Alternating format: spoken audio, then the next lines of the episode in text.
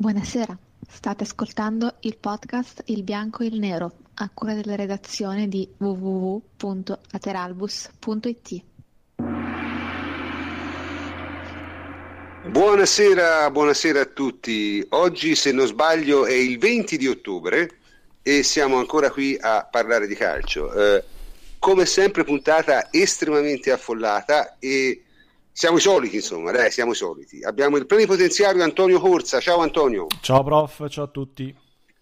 Francesco Adrianopoli, ciao Francesco. Ciao prof, buonasera a tutti. Enrico Ferrari, ciao Henry. Henry? Ciao prof, ciao prof, buonasera ah, a tutti. Perfetto. E Davide Terruzzi, ciao Davide. Siamo sempre qua, ciao prof, ciao. Bene, dunque, eh, parleremo di molte cose, eh, faccio al solito una, una brevissima introduzione eh, ieri mh, ho avuto una piccola discussione su Twitter con uno, diciamo, uno, un esperto di statistiche di calcio, eh, che è quello che ha scritto il, il, nuovo modello sugli expected goals, quello che va di moda su un sito che tutti noi conoscono e che per una volta non nominerò. Eh, allora, io ripeto, mh, non mi piace mh, parlare male dei colleghi, ma in questo caso lui non è un collega, perché è un ingegnere. E io raramente ho trovato un ingegnere che capisse qualcosa di matematica, ecco, devo dire, pure ho insegnato a tanti. Ma quello che voglio dire soprattutto è che secondo me, diciamo, l'interpretazione che viene spesso data di questa statistica, su cui si può discutere a lungo, noi non lo faremo, è perlomeno dubbio. Io dico solo questo, a questo punto diciamo non ci avrei voluto perdere tempo, ma sono molto interessato a questo modello statistico nuovo che viene proposto. Credo lo esaminerò e poi vi farò sapere quello che ne penso dal punto di vista matematico. Comunque, tornando a cose più serie, eh, che cosa è successo? Beh, sono successe alcune cose. Cioè, una è successa talmente tanto tempo fa che ci sembra preistoria e che è Juventus Udinese. E non credo ne parleremo molto se non per confrontarla di fatto poi con, con Lione Juventus che invece è successa eh, ieri l'altro e è finita per nostra fortuna abbastanza bene. Quindi su Lione Juventus e i possibili collegamenti, perché forse qualche collegamento c'è con eh, Juventus Udinese, eh, introduce Davide Terruzzi. Vai Davide. Beh, allora, per quanto riguarda la partita con il Lione, eh, direi che è più utile soffermarci su quello che si è visto nel primo tempo, perché comunque il secondo è stato chiaramente eh, viziato dalle, dall'espulsione di Deminà, quindi quando si gioca in 10 diventa un altro tipo di partita, anche se Leone ci ha messo un bel po' prima di cambiare atteggiamento. E la Juventus questo tipo di atteggiamento che sta trovando sempre di più contro anche in Europa, perché finora tre partite eh, dei gironi dell'andata sono state tre partite con squadre che si chiudono.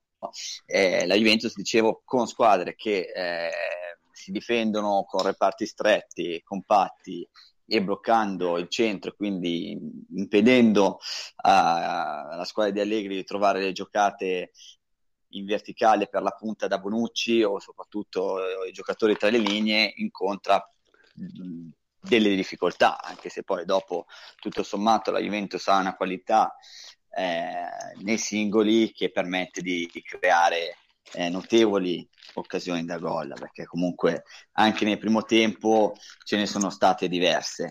Eh, però questa è comunque una difficoltà che la Juventus sta trovando eh, sia in campionato, pensiamo alla partita con il Palermo, per esempio, che in Europa. Un tratto in comune che si può notare tra la partita con l'Udinese e con quella del Lione, eh, forse dovuta anche alle assenze di qualche difensore centrale, è che comunque nelle due partite si è visto un terzino adattato al ruolo di centrale esterno. Con uh, il, l'Udinese nel primo tempo doveva essere Lee Steiner, eh, che poi l'ha fatto a suo modo fare il terzo eh, di difesa sulla destra, poi nel secondo tempo l'ha fatto Evra per uh, lunghi tratti, mentre con il Lione abbiamo visto chiaramente che giocava in quel ruolo Evra e questa potrebbe essere una delle soluzioni, magari momentanee, temporanee, per cercare di avere una salita del pallone più pulita, perché comunque quando trattate un giocatore che ha maggiore qualità qualcosina ti potrebbe portare su, soprattutto se ti, se ti invitano a, a portare appunto la palla con i difensori. Un'altra delle difficoltà che secondo me si è vista mh, soprattutto nella gara con il Lione è il fatto che il giro palla della Juventus è abbastanza scolastico e orizzontale e quindi la Juventus si trova già in difficoltà a giocare eh, subito sull'esterno e quindi si va a precludere una zona cruciale del campo che alla fine è quella centrale e, lì, e, questo facilita anche il pressing delle formazioni avversarie. Il Lione lo ha fatto veramente poco perché l'atteggiamento del Lione è stato iper mega attendista per lunghissimi tratti della partita e l'Udinese lo, lo, ha fatto qualche volta. Però Ma posso, qua... scusa Davide, Vai. posso dare un dato? Primo tempo, possesso di palla 67% Juventus. Eh, però il possesso di palla è sempre, cioè nel senso, Allegri no, no, ma io, lui ha per... detto, sì, sì, ma a fine partita Allegri lamentava il fatto che diversi giocatori volevano la palla sui piedi. E questo è anche un punto debole, cioè nel senso che il possesso palla va interpretato sempre, c'è questo dato, perché ci sono dei momenti in cui tu devi congelare e abbassare il ritmo, invece ci sono dei momenti in cui tu devi alzare il ritmo. E nelle partite contro squadre chiuse è, è, è importante che la velocità della trasmissione, quindi del passaggio, sia il più mm. possibile elevata e che anche il movimento dei giocatori sia ehm, elevato scambiandosi la posizione. Questo la Juventus non lo fa sempre Nell'analisi tattica che abbiamo fatto su Ateralbus, la trovate, ci sono anche dei video, soprattutto in uno mettiamo eh, in evidenza quella che è stata una delle azioni più belle della Juventus nel primo tempo e quindi anche dell'intera partita, quella che porta al tiro di Guain che poi dopo è stato respinto in angolo dal portiere. Quella è stata un'azione nella quale abbiamo trovato dei giocatori posizione, cioè abbiamo visto qua di Alexandro che da esterno sinistro è arrivato a fare la, l'interno destro e ha servito la palla, perché è quello che serve contro squadre di, di questo tipo. E la Juventus ha le capacità per farlo, ma non lo fa ancora con assoluta frequenza, anche perché dei giocatori ancora devono inserirsi, nel senso che devono conoscersi in maniera reciproca. E un altro aspetto che secondo me è stato abbastanza comune tra le due gare eh, lo avevamo scritto nell'analisi per quanto riguarda la partita con l'Udinese, in cui si è sbagliato tanto, ci sono stati mh, tanti passaggi sbagliati, alcuni banali ce ne sono stati anche con il Lione questi hanno generato delle, delle ripartenze e dei contropiedi che poi per fortuna c'è stato Buffon nella partita con il Lione. E pensiamo soprattutto a quella parata su Fekir dove lì è stata l'uscita in pressing è avvenuta con uh, due, due, tempi di gioco in ritardo, soprattutto da parte di Evra e da parte di Bonucci, e questo hanno portato a questo cambio di campo sul quale Dani Alves ha dormito e poi l'azione si è sviluppata. Ma lì basta, è la dimostrazione che tu quando vai a pressare, basta che lo fai in ritardo, non chiudendo immediatamente sull'appoggio e l'azione avversaria si sviluppa. Ma soprattutto l'azione che porta al secondo giallo di Lemina cioè, secondo Giorgio di Rimina arriva con un lancio di Dani Alves per cercare una soluzione che poteva essere molto utile contro il Lione perché la difesa manteneva un atteggiamento eh, molto alto e piatto e quindi poteva soffrire le imbucate e gli inserimenti da parte dei centrocampisti e anche delle punte. Però lo ha fatto in maniera frettolosa, la Juventus si era mal posizionata e così sulla respinta della difesa del Lione loro sono ripartiti Bonucci ancora non è riuscito ad accorciare quei tempi giusti e poi dopo c'è stato l'intervento di Lemina. Ma questo per sottolineare quanto sia importante come si perde il pallone, perché se lo si perde in maniera mh, buona, diciamo, cioè nel senso con diversi giocatori attorno alla zona in cui si è perso il pallone, è più facile fare una transizione negativa rapida e quindi non soffrire il contropiede. Questi secondo me sono stati temi comuni senti, non senti, solamente in fare... queste due partite, ma un pochettino nell'inizio di, questo, di questa stagione. Poi è chiaro che la Juventus certo. gioca anche a tratti in maniera positiva, ha tanti singoli e ricordiamoci, secondo me l'abbiamo visto benissimo nella partita di ieri tra Barcellona e Manchester City, che gli allenatori possono inventarsi qualsiasi cosa, ma poi dopo sono i giocatori con le loro eh, giocate a fare la differenza, sempre. Non i giocatori, eh, i, i super fuori classe, cioè per Pensiamo rompere alla, l'equilibrio. Ecco, la, alla giocata di Higuain, i cambi di campo sono rimessi laterale. Certo. Certo, io però ti voglio dire una cosa, ma esiste, esistono squadre che non vanno in difficoltà quando trovano una squadra non spregevole che ha l'atteggiamento tattico avuto dal Lyon e anche dal Siviglia? Perché questo atteggiamento tattico ce l'ha avuto anche la Dinamo, ma chiaramente sono di livello molto più basso e quindi comunque prendono gol. Ma quando una squadra non di bassissimo livello ha questo atteggiamento tattico, io ho visto faticare quasi tutte le squadre europee. Eh? Ho visto Bisogna faticare il Barcellona, che... ho visto faticare il Bayern, ho visto faticare tutti. Cioè, mi sembra una cosa non, non semplice. La, la, cosa complicata è chiaro che non riesci a... cioè stai costretto ad andare sulle fasce. Se noi pensiamo alla partita con il Lione c'erano Pjanic e soprattutto Chedira che erano troppo larghi e in posizione troppo defilata. E poi dopo ci sono stati dei singoli che non hanno vissuto una serata positiva penso a Dybala, Chedira, eh, allo stesso Pianici nel primo tempo, eh, giocatori che comunque, Dani Alves, giocatori che hanno incontrato delle difficoltà. E, e, per giocare contro squadre chiuse bisogna anche delle giocate di singoli. Se questi non sono in grandissima serata, è, è una difficoltà in più.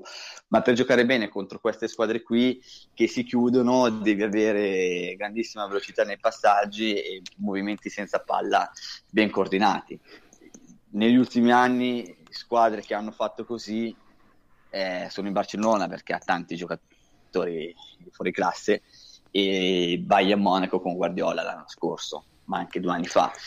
Poi dopo certo. concedeva magari qualcosa in contropiede, ma comunque come occupavano loro gli spazi anche contro squadre chiuse, scambiandosi posizioni, facendo delle rotazioni, permetteva di creare degli spazi. Alla fine certo, è un concetto certo. molto semplice e banale, che se non c'è movimento non c'è la creazione di spazi. Certo, senti, da effettuarsi. Io volevo un po' aprire il dibattito, eh, per esempio, volevo sentire invece le impressioni di Henry su questa partita. Henry. Mm, sì, io, io, credo che le difficoltà maggiori siano state a, a causa, come diceva bene Davide, a causa po- del poco movimento dei centrocampisti. Noi stiamo vivendo una, un momento in cui Kedira è abbastanza sulle gambe, sembra pesante, uh, a differenza del, dell'inizio della stagione in cui era partito molto bene e riusciva sempre a strappare, sempre a entrare bene in area di rigore con i giusti inserimenti, quindi a muoversi. Eh, un esempio è, stato, è, stata la partita con l'Empoli, quando lui è uscito ed è entrato un calciatore eh, con un altro passo, un cambio di passo, che ci ha consentito di fare quelle 4-5 azioni consecutive eh, per cambiare la partita eh, io credo che sia mancato questo alla Juve, un po' di, di statici, cioè c'è stata un po' di staticità dei, dei centrocampisti si, si, di entrambe le mezze ali, sia Chedira che Pjanic. Eh, in, in, quest'ottica eh, Allegri ha detto io ho messo Lemina al centro perché ho pensato a una partita molto più fisica e quindi eh, ha preferito, lo ha preferito ad Hernanes.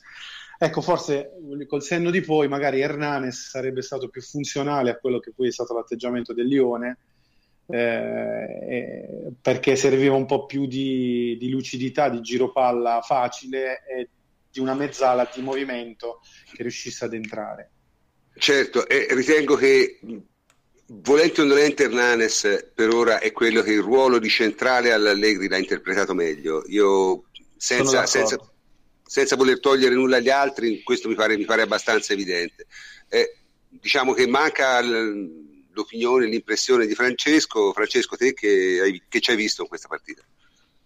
Ma io ho visto alcune cose che avevamo già visto in, nelle partite precedenti, quindi ad esempio la difficoltà di affrontare una squadra con tre giocatori inchiodati davanti alla difesa eh, il fatto di riuscire poi a difendere quando c'è da difendere il vantaggio con le unghie e con i denti, chiudersi e riuscire a farlo senza soffrire particolarmente. Però ho visto anche delle cose, delle cose nuove, perché per esempio a me il primo tempo è piaciuto perché comunque la Juve ha schiacciato il Lione nella loro area di rigore e per quanto il Lione avesse impostato una partita difensiva non volevano giocare dentro la loro area di rigore, cioè loro pensavano una partita più tipo quella del secondo tempo, cioè quindi con ripartenze, palle rubate, eccetera, eccetera. Mentre nel primo tempo la Juve ha tenuto un controllo del, del, del pallone del campo totale, veramente barcellonesco, che è quello che un po' Allegri ha detto nelle settimane passate, ha sempre detto io voglio più qualità, voglio più, più palleggio, più controllo della partita. Ecco, l'ha avuto.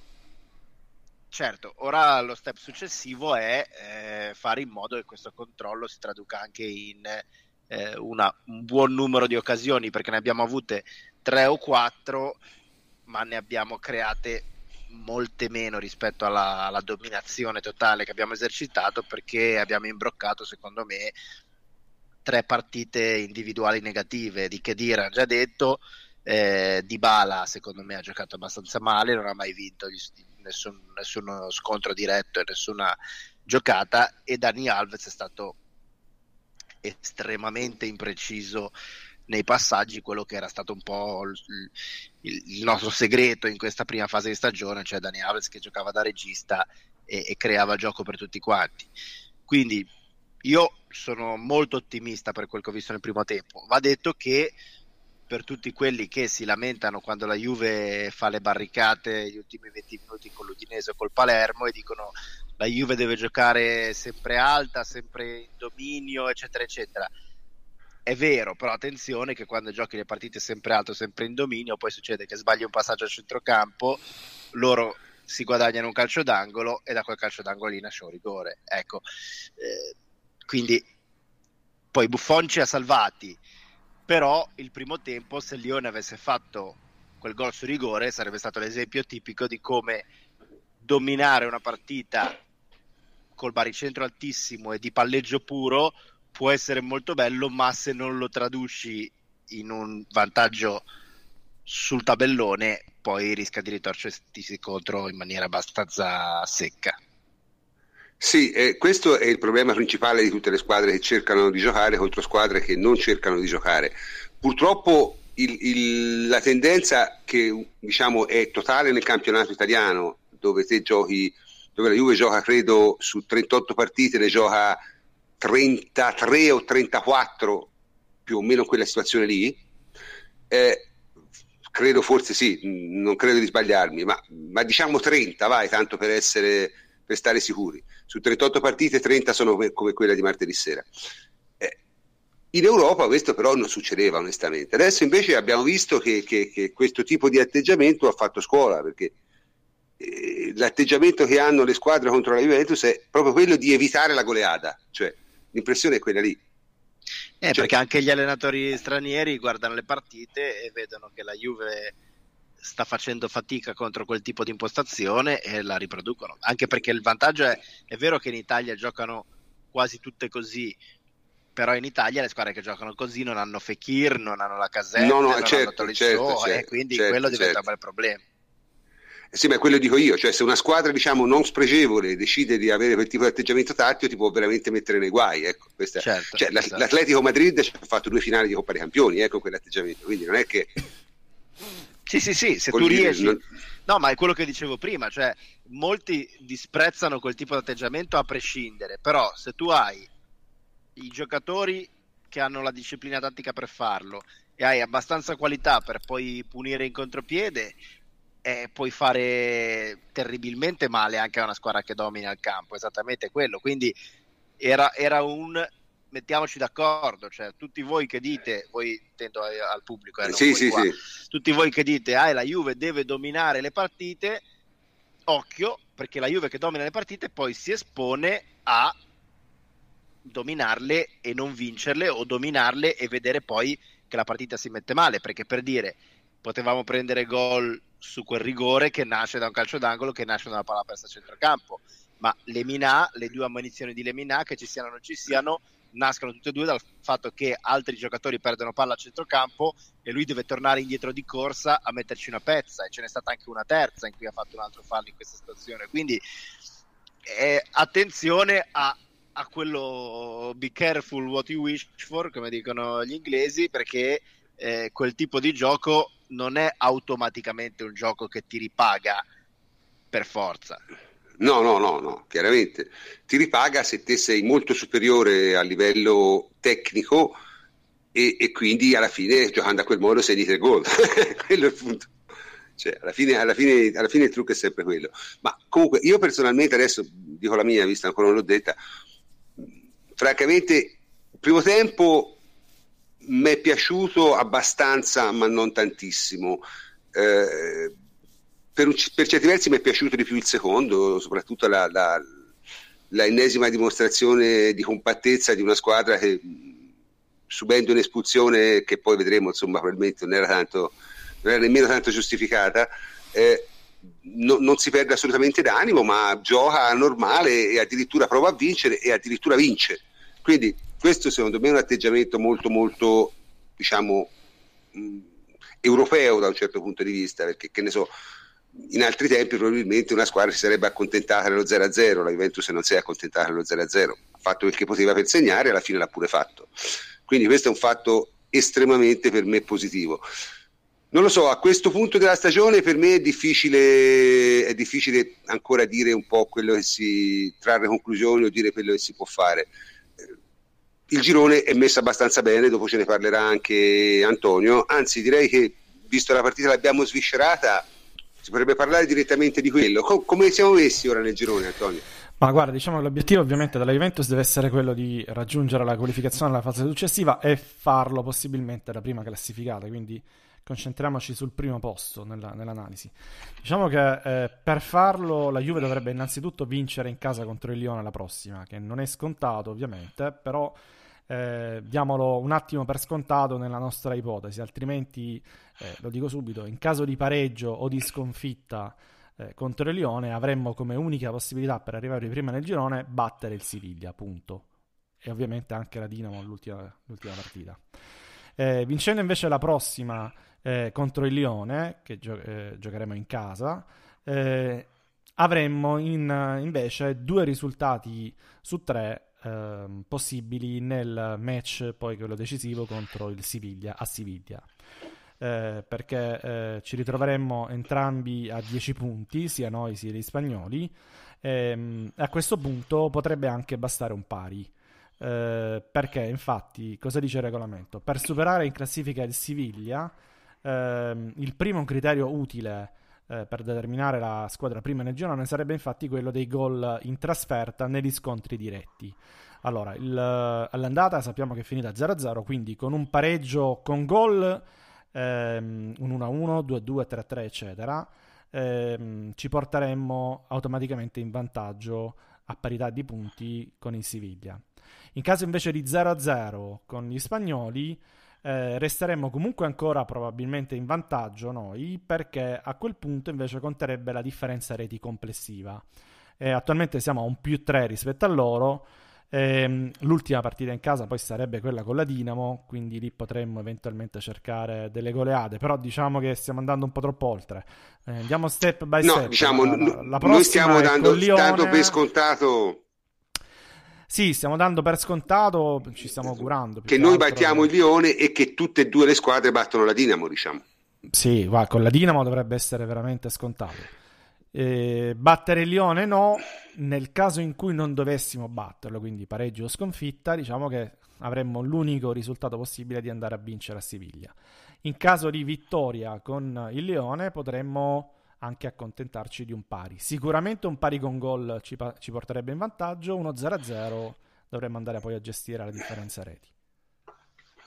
Quindi diciamo dopo tre partite siamo messi piuttosto bene, anche perché francamente la qualificazione sì, da, primo, da, primo, o secondo è al 99,9% perché sì, diciamo sì, sia, sia, per noi sia per il, um, per il Siviglia, per il Siviglia perché abbiamo tutti e due da giocare in casa con la Dinamo.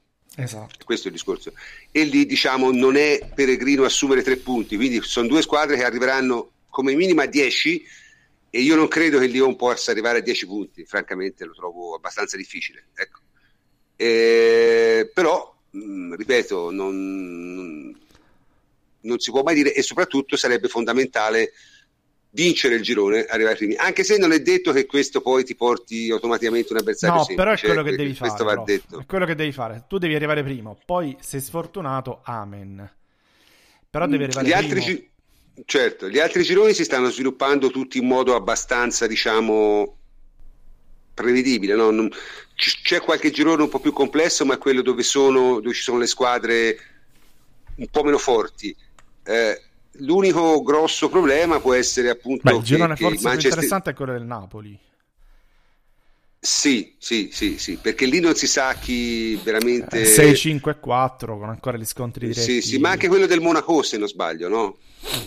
Quello del Monaco è stesso... un 5-4-3, sì, esattamente. 5 sì, punti. E siamo, Monaco, siamo lì, insomma. Tottenham e 3 Leverkusen. Siamo sempre lì, però in ogni caso da quei gironi lì vengono fuori comunque squadre forti e questo è il punto. Sì, Quindi potrebbe che... essere irrilevante. Cioè, abbastanza irrilevante. Rilevante è il girone dove ci sono il Barça e il Manchester City invece e visto il risultato di, di ieri, se, insomma, è, è, probabile che il Manchester City arrivi secondo, quindi è, è, lui l'incognita diciamo, principale nel caso di vittoria del girone. Ecco. Però, e probabilmente il PSG a questo punto, non lo so, anche se lì non si capisce bene Beh, è ancora tutto aperto, quindi c'è Arsenal e PSG a 7 punti, quindi se la possono ancora giocare. Sì, sì, sì, sì, sì, sì. Beh, Comunque, in realtà c'è eh... anche, scusami prof, il Bayern che potrebbe arrivare secondo, il Bayern di Monaco. Beh, io per quanto... Che però la mia... quest'anno... Beh, è a tre, punti, stima... a tre punti sotto l'Atletico Madrid, eh? occhio a... Mm-hmm, a dare per scontato. Eh. L'Atletico l'ha battuto... Non lo do per scontato, però allora diciamo che a me quest'anno la, ma diciamo che anche l'Atletico paura, ecco, devo essere sincero. Anche l'Atletico ecco, dicia- diciamo che preferisco giocare col Bayern quest'anno rispetto all'Atletico. Mettiamola il, così. il Bayern non è più ingiocabile eh, sì, ecco. sì, sì, sì, sì, nel senso che l'anno scorso il Bayern era ingiocabile nel senso che tutte le partite col Bayern loro creavano 5 occasioni 6 per ogni occasione che ti concedevano. Poi questo non basta per vincere perché poi capita come, come, con l'Atletico che loro hanno 40 occasioni e gli altri due ma vincono gli altri però era ingiocabile. Il Bayern quest'anno non è ingiocabile cioè più o meno ha le partite in cui gioca bene le partite in cui subisce più di quanto crei come tutte le squadre normali ecco. Poi essendo comunque con una qualità media altissima le vincono per la maggior parte ma non sono più ingiocabili. Prof c'è anche un um, pareggio a 7 punti tra Dortmund e Real Madrid quindi una delle due sì, però, lì, però lì, passa, lì passa il Real Madrid sicuro primo. Mi sono disposto a giocare. ci potremmo trovare di fronte il Dortmund che è una squadra comunque abbastanza che è un'altra squadra che, che non mi spaventa per niente perché no, vabbè, è esattamente spaventare no Esa... il, il, il BVB non giocherà mai come ha giocato il Lyon o il Siviglia e quindi con la Juventus è destinato a perdere. Se la gioca dici tu. Sì è, è destinata a perdere. È molto probabile, molto probabile. O comunque, insomma, diciamo che non è, una, non è un, uno scontro che mi può spaventare, perché se la gioca alla pari e non è alla pari. Quindi se giochi bene vinci. Il problema, il problema grosso con queste squadre, per esempio l'Atletico, è, è il mio incubo personale, perché io francamente sono, cioè, detesto giocarci contro, perché quella è una squadra che, che, te puoi fare tutto quello che devi fare, puoi fare il meglio possibile, puoi non sbagliare niente e perdi lo stesso. E eh, questa è una cosa eh, che purtroppo va detto, è, una grande caratteristica di quella squadra, altrimenti non sarebbe, credo abbia fatto due finali di Coppa dei Campioni in tre anni, no? Sbaglio? No, no, non sbaglio. Eh, insomma, considerata la rosa è un miracolo, quindi una squadra è effettivamente estremamente, estremamente rognosa.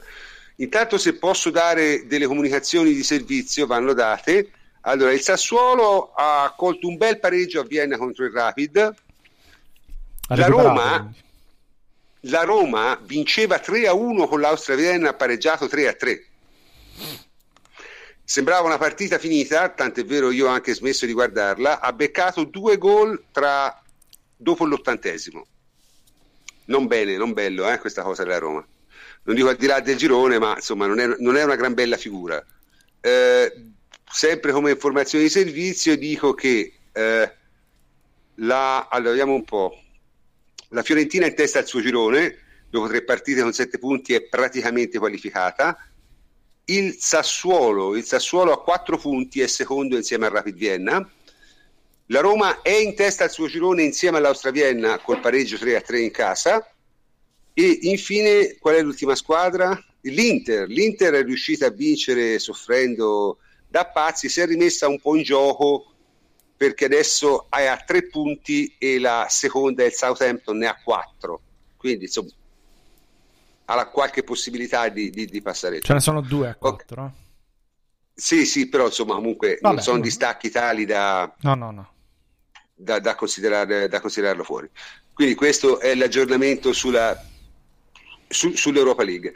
Eh, sul, sul, discorso del girone penso che si possa chiudere prima, ci sia qualcuno che vuole dire qualcosa? Cioè nessuno vuole intervenire su questo, su questo punto? No, bene, perfetto. Allora possiamo passare al punto successivo della scaletta e ragazzi io ve lo dico eh, questo è un punto che, sul quale abbiamo discusso tutto il pomeriggio eh, non c'è praticamente identità di vedute fra, fra, fra diversi di noi e, insomma cercheremo di fare un buon servizio ma ripeto ci sono, ci sono, state, ci sono state delle tensioni nelle discussioni di questo pomeriggio è inutile recarlo e è la questione arbitrale. Ora io francamente la vorrei affrontare un po' alla larga nel senso di dire noi abbiamo visto ieri cioè ieri e l'altro due partite di Coppa dei Campioni. Io ho visto principalmente quella delle due squadre italiane cioè della Juventus ovviamente e del Napoli anche. E francamente abbiamo visto delle, delle robe incredibili cioè abbiamo visto due prestazioni da parte degli arbitri veramente veramente di basso livello. Eh, con una sola differenza che nella partita della Juventus il basso livello del, di, di Marciniak si è concretizzato in una serie di decisioni tutte a sfavore della Juventus, mentre invece eh, il, l'arbitro russo, il Soja di Collina, il Simil Collina che arbitrava eh, Napoli Besiktas e che si chiama, e non me lo ricordo più, Karasev, Karasev eh, dice, è stato più fortunato perché ne ha fatti un po' di qua, un po' di là, quindi almeno ha pareggiato, ha pareggiato la situazione. Ora, la questione può essere affrontata in molti modi. C'è, c'è chi di noi pensa che bisognerebbe, diciamo, dire le cose come in un certo modo, eh, c'è chi ritiene, forse ha ragione, che sia un discorso da, da non affrontare più di tanto. Io francamente qualcosa mi sentirei di dire perché io ho visto tante partite europee, veramente tante, tante, tante, tante. Eh, francamente il calcio europeo è quello che guardo più di tutti. Il campionato italiano guardo le partite della Juventus un poco più perché non è molto interessante, ma le partite di calcio internazionale ne guardo veramente molte. E francamente io un arbitraggio come quello di Marciniak ieri l'ho visto di rado quando era coinvolta una squadra di alto livello. Cioè, vedere 5-6 situazioni tutte sbagliate da una parte sola contro il Barça, il Real, il Bayern, non ho memoria di questo. Mi ricordo forse un, un Chelsea-Barça in cui successe di tutto, il Roma voleva picchiare tutti, non... ma insomma mi ricordo di un episodio così, uno in dieci anni. Eh, francamente sono mo- molto molto molto perplesso. Eh, ripeto, non, non, è, non è una cosa di cui è facile parlare, perché si rischia sempre di fare la figura dei piagnoni, si rischia sempre di, di, di sentirsi dare no, del, del, romanista o del napolista o di qualche altroista, non, non lo so. Però secondo me anche fare sempre, sempre, sempre, insomma, non, non lo so. Anche perché, ripeto, qualcuno di noi a calcio ha giocato e certe cose delle partite sono abbastanza evidenti. Io cioè dovendole interpretare dall'esterno, no? Il clima di una partita lo vedi, ma lo vedi anche quando non gioca la Juve, e questo è il punto.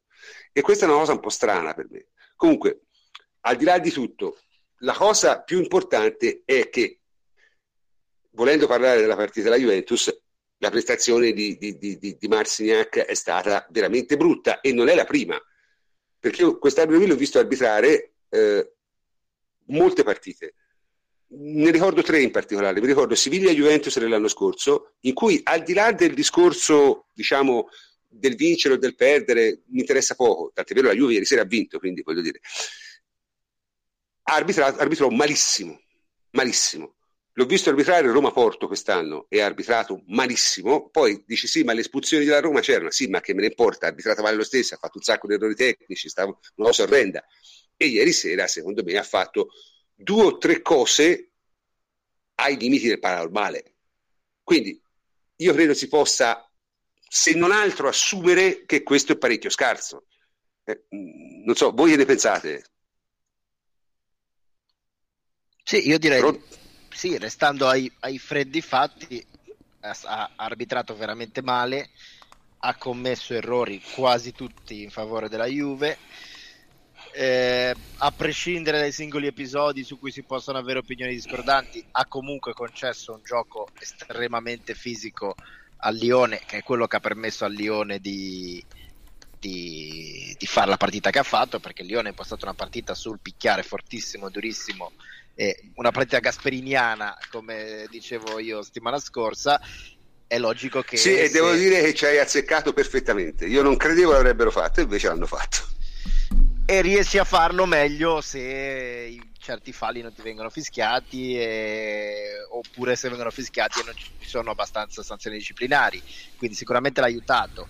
Detto questo, un altro fatto è che la Juve, come dovrebbe fare qualunque squadra, non ha reagito in modo isterico, ha mantenuto la calma, ha mantenuto anche un certo aplomb british, perché mi ricordo nel secondo tempo, non mi ricordo dopo quale decisione cervellotica, Bonucci, che normalmente è uno che le prende male le decisioni arbitrali, è andato a Marciniak sorridendo, ma proprio se, si vedeva che era sereno, diciamo così, non era disturbato, però, eh, non mi ricordo quale fosse la bestialità in Perché aveva capito Bonucci. Ma tante volte ha capito, ma eh, Bonucci l'ho visto impazzire per decisioni corrette degli arbitri, quindi stiamo crescendo anche in questo, cioè questi sono i fatti e non casualmente non aver reagito in modo isterico, ma aver mantenuto la calma e aver continuato a giocare ci ha portati poi a vincere. Anche Higuain è uno che normalmente reagisce molto molto molto male alle decisioni arbitrali, invece ieri è stato british nelle sue, nelle sue cose. Quindi questi sono i fatti e fin qua sono d'accordo al 100%. Poi sul resto si possono avere le opinioni che si vogliono, ognuno ha le sue, io ho la mia, forse un po' snob, ma per dire, posso raccontare un brevissimo aneddoto che non c'entra niente con la Juve. Sabato pomeriggio. Un anetto, un anetto, un anetto, detto... un anetto. Eh? esatto. Sabato pomeriggio guardavo Crystal Palace West, West Ham, che voi direte perché? Saremmo stati Sì, esatto, perché? Perché saremmo stati in sei a guardarlo, ma io avevo mi volevo concedere il piacere morboso di vedere Zazza con un'altra maglia e non doverlo più subire con la mia. Quindi la guardavo per quel motivo lì. L'arbitro era Atkinson, che è uno degli arbitri più quotati a livello europeo, ma è famigerato per aver fatto partite terrificanti, terrificanti, terrificanti. Nell'arco, nell'arco, di tutta la sua carriera. A Liverpool credo che non possa neanche più entrarci, per esempio. E partita, classica partita di Premier con poco buon calcio, tanta intensità, tanto ritmo. Il West Ham va in vantaggio quasi subito. La, è una squadra molto più forte del Crystal Palace, quindi la sta gestendo in maniera abbastanza tranquilla. Verso la metà del secondo tempo, Cresswell, il terzino sinistro del, del West Ham, viene abbattuto da un calcione sulla caviglia di un avversario. Atkinson ammonisce lui per simulazione e non dà rigore. E già lì era abbastanza colossale. Sulla azione successiva, sulla fascia, c'è un pallone lungo in profondità, corrono eh, Cresswell e mi pare Zaha verso la palla fianco a fianco. Cresswell allarga per una frazione di secondo il braccio, Zaha cade come sparato, fallo che non c'era perché Zaha si è buttato senza che venisse neanche, quasi neanche sfiorato, giallo per Cresswell fuori.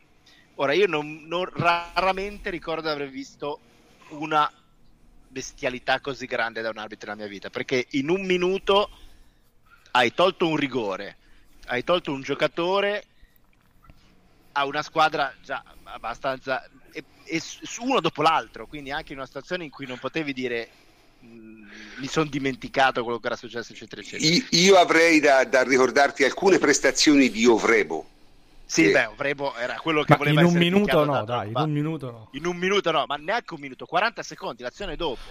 Cioè, dai, un, dai, una simulazione su uno che ha preso un, una stecca terrificante sulla caviglia e sull'azione dopo lo espelli per, una, per, un fallo che non c'era, ma se anche fosse stato non era da munizione. Ora, a parte il fatto che ovviamente non c'è stata nessuna sbroccata, Cresswell stesso è uscito sorridendo dal campo e lui molto serenamente la sua vittoria se l'è portata a casa. Poi Redknapp nel post partita ha detto che è stato un arbitraggio disastroso, ma polemiche non ce ne sono state. Però il concetto è Atkinson. Ora, questa Crystal Palace West Ham possiamo, è una partita di cui non fotte nulla a nessuno, non ha nessuna incidenza a ottobre, non cambia nulla, quindi possiamo tranquillamente escludere che ci fosse un qualunque tipo di, di malafede in Atkinson o qualunque tipo di complotto, perché è una partita inutile. No, certo. Però Atkinson, che è uno che arbitra le partite importanti, perché ha arbitrato la finale di Europa League, è stato votato secondo miglior arbitro del mondo l'anno scorso. non si sa che... come, eh, però. eh, okay, però non si sa che... veramente come. No, no, no. Cioè, perché poi anche questo mi fa. Però per dire, uno è amico di Collina, part... è uno che arbitra le partite importanti. Ecco, se lui può fare una cosa del genere, in una partita così passa sotto silenzio. Se succede in un eh, Real Madrid-Chelsea, eh, per non mettere sempre in mezzo alla Juve, qual- e fa due errori così in una partita di quel genere, qualcuno verrà fuori e dirà eh, allora c'era è stato mandato lì da qualcuno, mentre la risposta, come sempre nel mondo, e, l'incapacità è sempre infinitamente superiore alla malafede. Cioè, Atkinson fa queste minchiate perché fa queste minchiate, le fa nelle sì. partite che contano tantissimo e le fa nelle partite, partite, che non contano nulla. Però te mi consenti, come si suole dire, una domanda sorge spontanea. Com'è possibile che un arbitro che fa queste minchiate e non so le prime sia chiamato a dirigere partite grandissimo livello, perché nel senso faceva, capisci? Eh, ma Quindi la risposta questo... è, è, semplice perché la, le designazioni degli arbitri e le carriere degli arbitri, soprattutto a livello internazionale, sono politiche più che meritocratiche. È brutto dirlo, ma è così. Cioè, eh, ogni, dunque... ogni nazione ha i suoi arbitri di punta che presenta alla UEFA come arbitri di punta e l'UEFA è costretta a considerare arbitri di punta. Poi se c'è un altro arbitro più bravo in quella federazione lì, però la federazione ti dice il mio arbitro di punta è lui, perché è raccomandato, Beh. perché è un paraculo per mille motivi, tu UEFA devi prendere lui. Certo, e se lui è inglese, scusa, finisco, se lui è inglese e poi magari tu sai che c'è un, un arbitro maltese bravissimo che non sbaglia mai niente, però la federazione maltese non conta nulla, quindi le partite importanti le farà sempre l'inglese, al maltese al massimo darà i preliminari di Europa League, anche se sai che è bravissimo. Questo è triste, però la realtà è questa. Oh, esatto, e il problema però è che tutto quello che te dici eh, conferma quello che penso io, perché in una situazione del genere è chiaro che se te hai qualche disegno è la cosa più facile del mondo portarlo a compimento cioè, è, è, è, la situazione ideale, perché non sarà mai colpa tua. Capisci? E questo è il problema. Però in ogni caso non, non, non entriamo in questo salceto, perché cioè, più la situazione è, diciamo, meno meritocratica è, più ingarbugliata è, più incassinata è, maggiore è la possibilità di far andare le cose come vuoi. Io l'ho sempre vista così. Cioè, certo, però non è detto il che fango, sia così. Non è detto, però il fango sta, sta col fango di solito, capisci? Cioè, se, se, la situazione è totalmente limpida, è più difficile fare le stronzate. Io, questa è sempre stata una delle mie cavalli di battaglia ed era una delle ragioni per cui eh, non ho grandissime opinioni di queste cose, di, di, di, come viene gestita la situazione arbitrale a livello europeo, esattamente perché quello che te dici in realtà è la più grande opportunità se uno vuole far girare le palle a qualcuno, di, far, di, di fare in modo che questo succeda. Proprio per il fatto che non sarà mai colpa sua.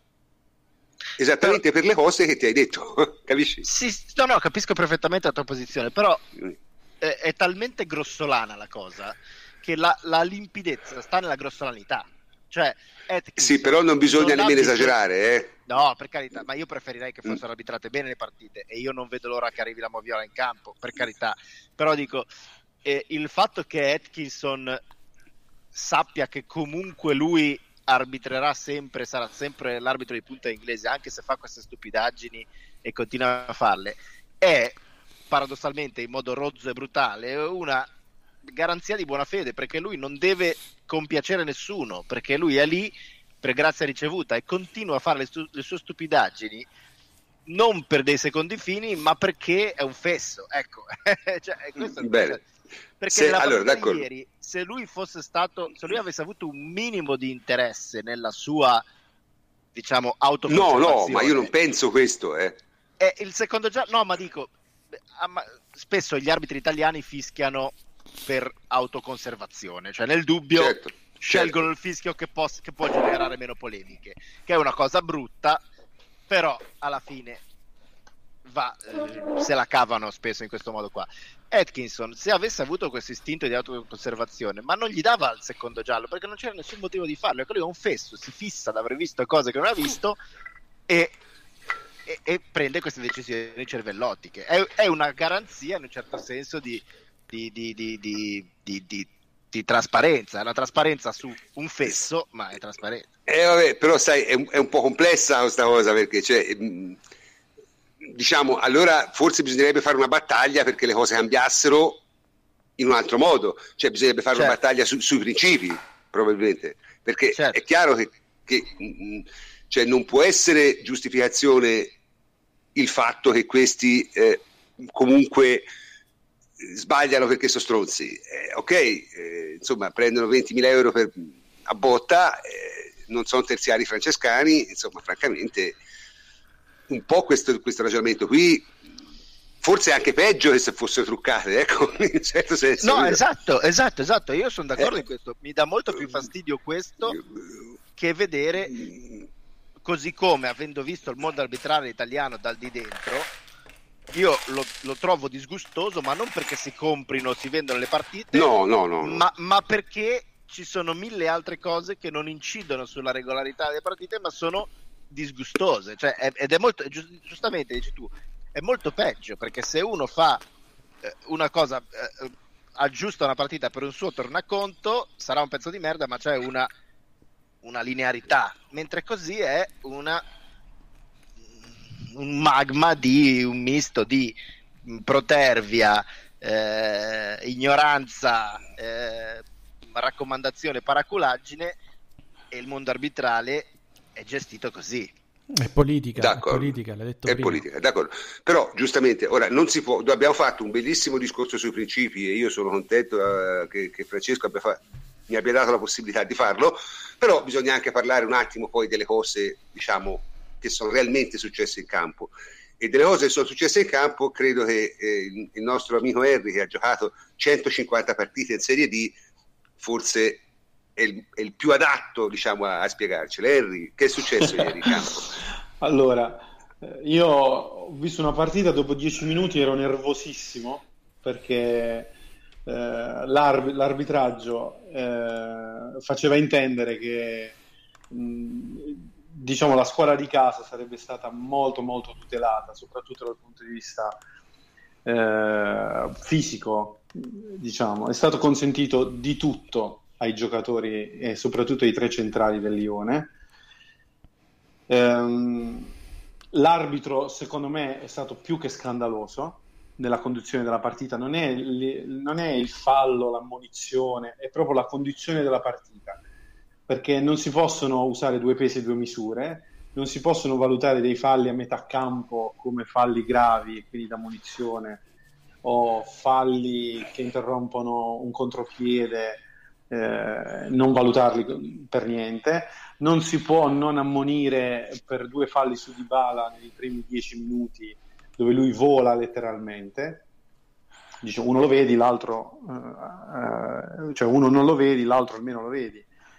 Eh, e questo io ho capito subito durante la partita che sarebbe stata un- una partita dura perché c'era un arbitro scarso e casalingo. Questo succede nel campo, poi tutta la filosofia che si può costruire attorno eh, va benissimo, eh, io la, la- la- la rispetto e condivido le vostre opinioni, però è stato palese il- il- diciamo la, poca qualità dell'arbitro e dell'arbitraggio. Io questo ho visto. Dunque, ci sono, diciamo, allora, nel, nel, mare magno delle cazzate che sono state fatte, e premetto, eh, anche, anche, il Sosia di Collina in Napoli Besiktas le ha combinate di ogni, eh, quindi non stiamo parlando solo, cioè non diamo l'impressione di volerci concentrare sulla partita della Juve, tra l'altro la Juve eh, la partita l'ha pure vinta, quindi in, in un certo senso è chiaro che non stiamo cercando scuse o non stiamo cioè io preferisco parlare male dell'arbitro quando abbiamo vinto la partita, ecco, mi sembra, questo mi sembra più elegante in un certo senso. Però eh, veramente ci sono state due o tre cose, due o tre cose che ho trovato ai livelli del paranormale e sono nell'ordine. I, il non fischio su quel fallo su Higuain che quella secondo me è la cosa più, più grossa di tutte perché quello sì. è inconcepibile si può discutere se gli dai giallo si può discutere se gli devi dare rosso ma che tu non fischi neanche fallo lì. Eh, quello è, è, è, ai limiti veramente dell'incredibile. Prima cosa, primo episodio. Secondo episodio, il secondo giallo all'Eminà è veramente una cosa tipo quella appunto che aveva citato Fletch, insomma, è, è, una, è una, roba fuori da qualsiasi eh, normalità e come, come, diciamo, come terzo episodio, secondo me, in- incredibile, è il, il primo rigore su Dybala. Cioè, quello, io francamente, anche lì, è una cosa che dal vivo è evidente. Vola via senza la minima ragione dopo, dopo che aveva fatto passare il pallone. E poi alla Moviola vedi che Diacabiglia ha tirato un calcione. Però, ripeto, io che sono un osservatore e vedo che vola via, un arbitro che viene pagato bene per svolgere quel lavoro e non è neanche distante dall'azione, secondo me ha il dovere di vedere il calcione, altrimenti è uno che ruba lo stipendio. Io la vedo a questo modo. Quindi, quest- poi ci sono state anche altre decisioni discutibili, io non, non, voglio nemmeno entrare, ma diciamo tutte le altre secondo me sono, rientrano nel, nella casistica, per così dire. Un altro, un altro molto brutto, per esempio, qui mi dicono che il fallo di reazione di Darder quello è veramente, veramente brutto. Però quello in una ci partita può, stare, può scappare. No, può scappare, lo puoi non vedere quello. Quello lo puoi non vedere, secondo me. Eh, perché veramente non ti ci casca l'occhio e perché stai seguendo un'altra cosa. Ma io sto parlando di tutte uh, occasioni in cui l'arbitro ha gli occhi sull'azione, capisci? Cioè, perché se poi uno la cosa se la fa dietro le spalle e in, in quel momento per caso nessuno c'ha l'occhio e quello lì non lo vede nessuno e non lo vede nessuno ma lì invece l'arbitro ha gli occhi sull'azione, in tutti e tre i casi. E quindi lì mi sento di, di dire, ma insomma, te Davide che ne pensi? Davide? Ma, eh, prof, io ho un po' l'alzheimer con gli arbitri, cioè nel senso che gli episodi arbitrali me li dimentico, poi chiaramente questo è successo 48 ore fa. Eh, vabbè, quindi... insomma, è un esagero, eh, ricoglioniti sì, ma insomma... Cioè, se tu mi dici di Siviglia Sei peggio di me. scorso, io ti dico, buh, io mi ricordo che ho sbagliato, di questo ok, me la ricordo.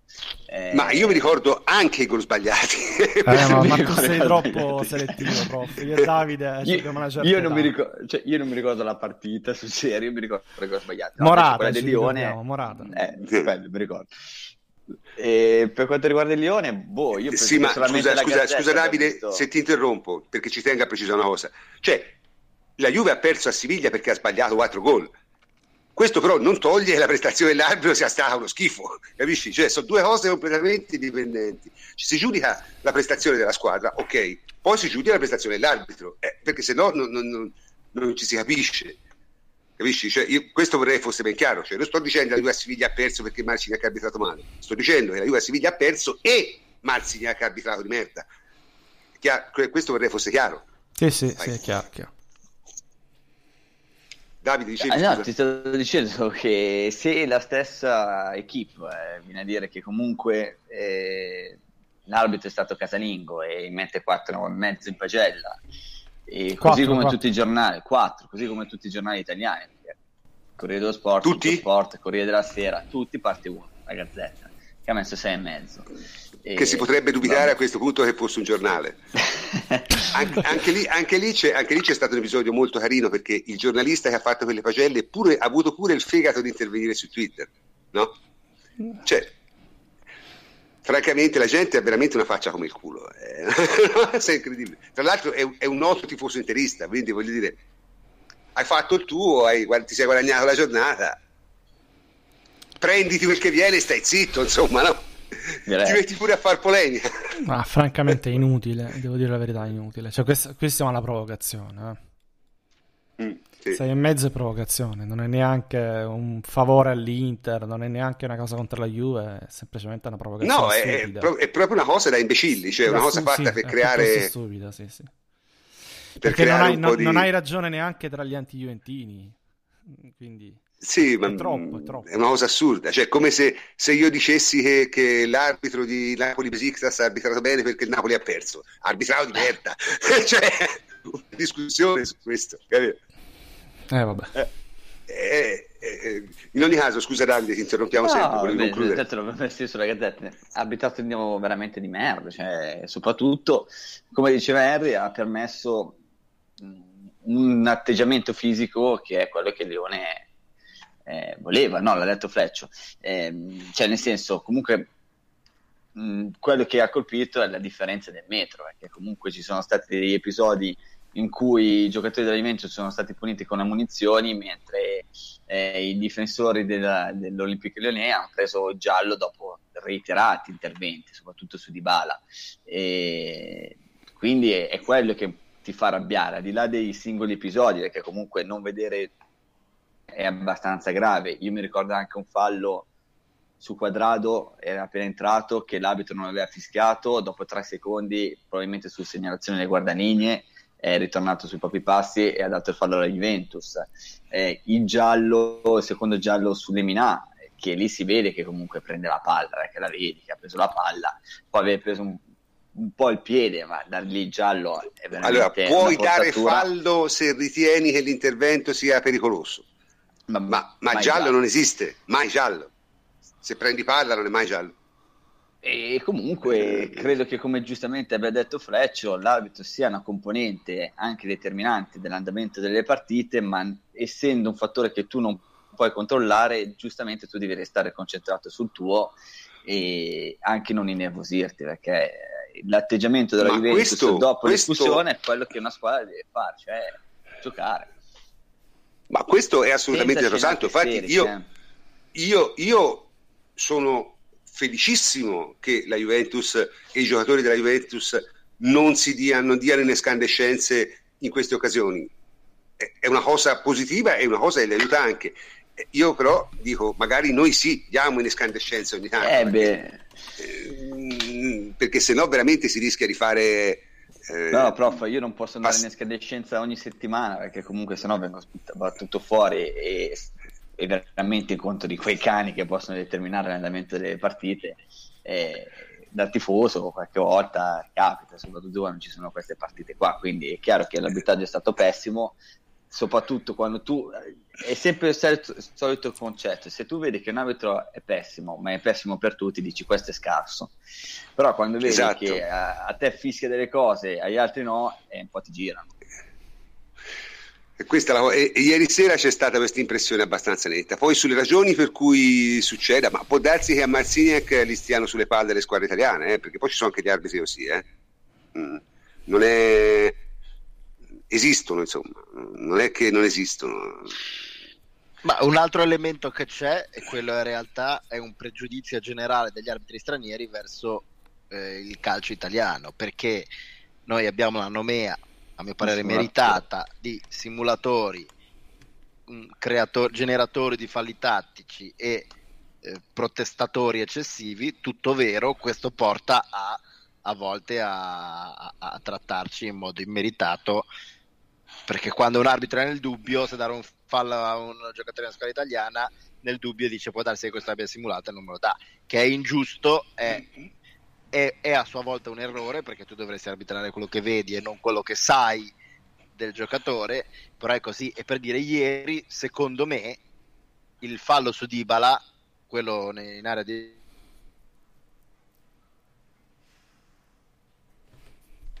ma su cui, e questo Dybala ogni tanto lo fa, vola come se gli avessero sparato dagli spalti e inizia a rotolarsi per terra. Dybala ce l'ha un po' sta cosa qui di esagerare i falli che subisce anche quando ci sono.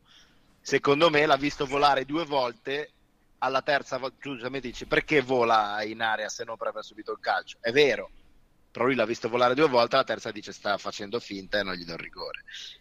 Non è Sì, tra è, resta è- un errore, ma eh, questo non è la prima volta che lo si vede. Eh, Chiellini ne ha fatto le spese tantissime volte di questo. Chiellini ha la nomea di essere un giocatore scorretto e violento, a Chiellini non perdonano nulla gli arbitri europei. E ci sono mille altri, mille altri esempi di questo. Sì, e poi dopo questo succede anche quando incontri degli arbitri scarsi e anche gli avversari non aiutano perché se vi ricordate ogni fallo che l'ha subito da Dybala c'erano subito i, i giocatori del Lione, specialmente i difensori che non invitavano a rialzarsi. E queste cose qua un po' condizionano anche gli arbitri che partono con dei pregiudizi. Sì, però insomma io ritengo però che un arbitro avrebbe anche il dovere di, di- cioè, di Oh, essere quel, più quel professionale. difensore via, del Lione, parentesi, eh, era credo alla seconda o terza partita in assoluto con Lione. Eh, già imparato, Eh, ma- eh? Già imparato. Ma no, ragazzino, comunque eh. Si è visto eh, perché ha fatto delle cose di un'ingenuità spaventosa Eh, no, che dico, con poi, l'arbitraggio poi diciamo normale degli italiani, sarebbero costate lui, care. eh, eh. pure lui, eh. E lui entrava a 200 all'ora su tutti e se ne Eh. fotteva. eh. Eh, E poi che coglio coglio. eh, appunto, sì, ma ha commesso anche delle grosse ingenuità, eh, perché nel senso se, se- se- Dai, se trova un arbitro, prof, era un esordiente. se trova un Tu arbitro di un figurati quando abbiamo fatto l'analisi l'ultima volta del, del Lione, credo che non avesse ancora Certo. esordito. No, no, no. Pensa, no. pensa te, veramente questo sarò buttato lì eh, nella mischia. Eh, sì, a, a picchiare come un fabbro. Sì, sì, sì, esattamente. Esatto.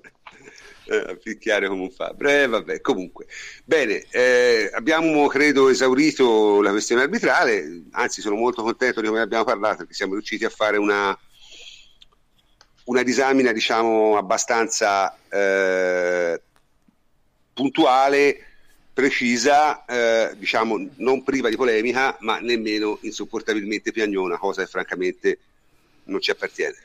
Eh, il punto, per il prossimo punto abbiamo un contributo della regia, quindi prego la regia di mettere in onda il contributo. Intanto complimenti davvero, Mm, ripartirei dalle parole che attraverso i canali Mediaset abbiamo diffuso proprio prima della partita. Qui mi danno troppo in fretta per morto, detto fatto, hai fatto tre miracoli. No, io non l'ho, non l'ho mai detto questo. No, qualcuno fa il funerale, insomma... Va bene, il funerale non c'è nessuno però. Eh, vado al funerale. Cosa c'è? Nel c'è... senso, che, nel senso che ti sei sentito ferito nell'orgoglio per alcune parole spese i giorni scorsi. No, no, no, perché secondo me so, eh, ho già detto spesso e volentieri, senza presunzione di sapere essere molto autocritico e non ho bisogno di sentire gli altri diventare spocchiosi, alcune volte strumentalizzare determinate situazioni eh, mancando di rispetto alle persone, alla carriera di una persona e allo spessore di una persona, perché al di là di tutto nella mia vita ho sempre cercato di non volermi omologare con gli altri, in campo e fuori, e penso sempre di esserci riuscito. E da questo punto di vista, tra tante stupidate che ho sentito, ho sentito solo una cosa giusta. E uno ha detto io da Buffon pre- pretendo di più. Ecco. E questa è l'unica cosa giusta che ho sentito. Bene, questo era Buffon che ha fatto il suo sfogo dopo, dopo essere stato, diciamo, mh, criticato in maniera abbastanza, secondo me, inopportuna eh, nelle settimane precedenti. Ora, eh, anche su questo non c'è un grande accordo tra di noi.